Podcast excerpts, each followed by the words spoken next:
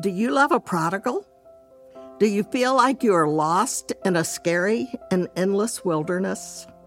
Welcome to the When You Love a Prodigal podcast. I am Judy Douglass, and I spent more than 15 years in that wilderness. I believe together we will discover help and hope for your journey. Welcome.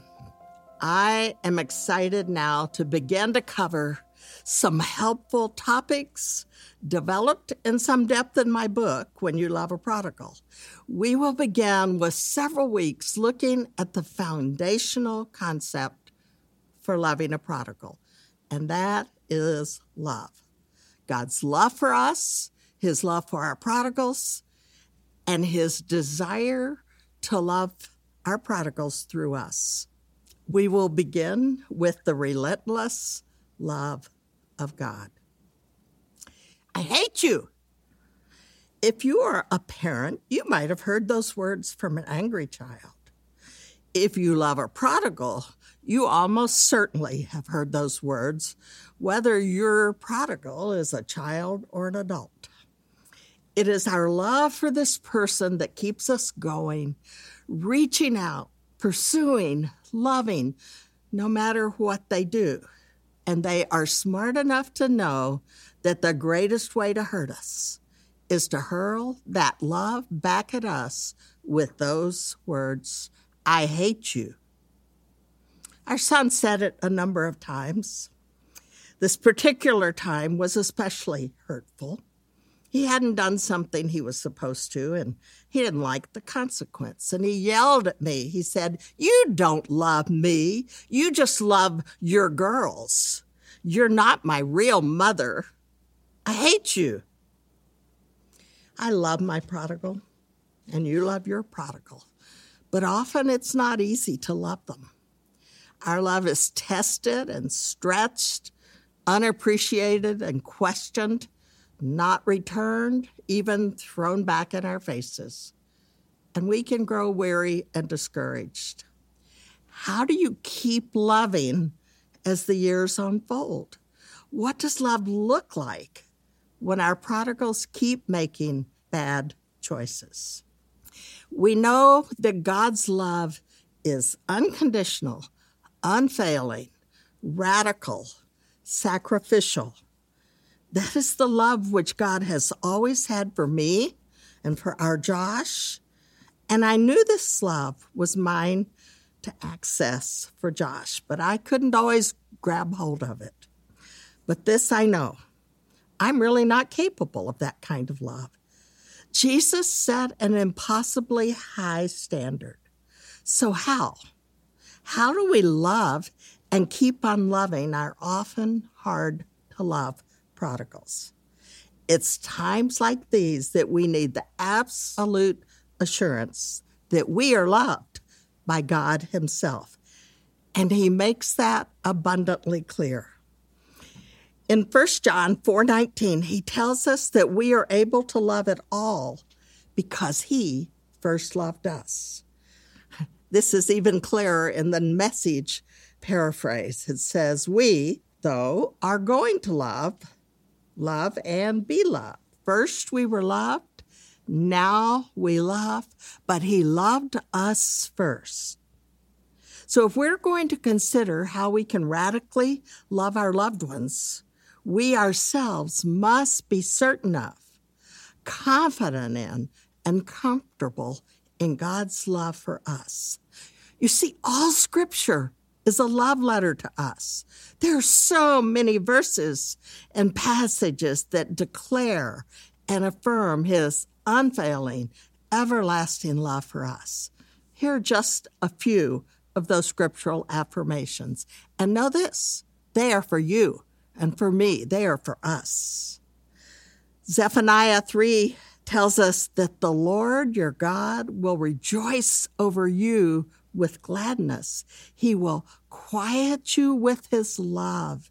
He will rejoice over you with singing. This verse paints a rich picture for me of God singing a love song to me, calming me, encouraging me with words of love. And oh, how often I need to hear that love song. In Jeremiah 31, he tells us, the Lord appeared to us in the past, saying, I have loved you with an everlasting love. I have drawn you with loving kindness. I love this promise. God speaks tenderly to his people, to us. His love is everlasting, never ending, always there forever. His love is also unfailing. It will never let us down or abandon us or make a mistake. And with this everlasting, unfailing love, God draws us, He calls us, He woos us to Himself. And then in, in Romans chapter 8, these amazing verses. For I am convinced that neither death nor life, neither angels nor demons, neither the present nor the future, nor any powers, neither height nor depth, nor anything else in all creation will be able to separate us from the love of God that is in Christ Jesus our Lord. Sometimes I am sure I have sinned or failed so badly that I have lost, destroyed, or canceled out God's love. How can He still love me? Yet these verses drill into my heart, to our hearts, to remind us of this truth. We can't make God quit loving us. No one, nothing else can separate us from that everlasting, unfailing love. So much comfort, so much hope in that. Timothy, we read, For God did not give us a spirit of fear, but a spirit of power, of love, and self discipline. There are lots of things in that verse, but we're just going to look at the spirit of love that God has given us. Specifically, His Spirit living in us will love through us. Did you get that? His Spirit comes to live in us. And because of that, He can love through us. We'll talk about that some more in the next few weeks. All that amazing love we just considered is not only given to us, but also given through us. Remember that core verse, 1 John 4 19, that we did at the beginning? He loved us first because God first lavished his love on us and sent his spirit to live in us. He makes it possible for us to love with his love, which is surely the love we need for our prodigals. In the Psalms, I have found help to believe God's love in the midst of pain, uncertainty, rejection, failure, hopelessness. I receive in Psalm 103 especially the assurance that God will not abandon or reject me. Now, this psalm is so rich that you can spend a long time in it. We're just going to look at a few of the sections of it just to get you started, I encourage you to go further into it with the Lord, asking more what He wants to say to you personally. As I name some of these benefits that He promises in Psalm 103, be reminded of what God's love has done for you. And pause to remember that He says the same thing to your prodigal. So, here are some portions of Psalm 103, followed by a few comments from what God said to me as I was in this passage. Verse 2 Praise the Lord, my soul, and forget not all his benefits. He has done so much for us, given so much to us to praise him for, and yet we forget. I don't want to forget especially in the hard times. He says, Remember what I've done for you. Verse 3, oh, he says, Who forgives all your sins and heals all your diseases. When I was looking at this, I went through this for myself, thanking God for forgiving my many, many sins. And then, as I had no trouble recounting my prodigal's many sins, I was grateful for God's mercy toward him, as well as for the healing that he promised. Now, I have plenty of areas in my life that can use some healing, but my prodigal has more parts of him that need healing than I can name. God is working on his healing too. Verse 4 tells us that he redeems your life from the pit and crowns you with love and compassion. Most of us have some acquaintance with the pit, but our prodigals often live there. But God says, No, I will redeem them just like I've redeemed you, and I will pour out my love and compassion. Verse 5 says, He satisfies your desires with good things, so that your youth is renewed like the eagles. Too often, it is our prodigals' desires for unhealthy things that send them spiraling down. So, what a wonderful promise that He will give us uh, desires for the good things, the things that will be helpful. May He do that for our loved ones as well. Verse 8 The Lord is compassionate and gracious, slow to anger, abounding in love. Just the way we always are to our loved ones, right? Our prodigals. Mm, maybe not always. Every day I am grateful that God is compassionate, that He's gracious, He's slow to anger, and He's abounding in love toward me. I pray that I can act like God toward my loved one. Verse 10 He does not treat us as our sins deserve or repay us according to our iniquities. By that time, I was on my face with gratitude that this is true. His grace and mercy are overwhelming. May I pay them forward to my loved prodigal. Verse 13 As a father has compassion on his children, so the Lord has compassion on those who fear him.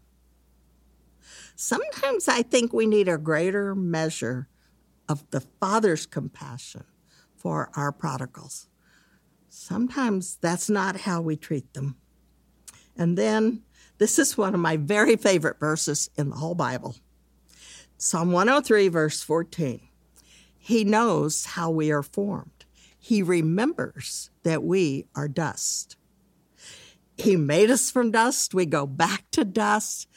And so when I think there's no way I can live up to the standards that I know God has, I'm reminded that He knows that I'm dust and He has compassion and He's got mercy. Oh, thank you, Lord.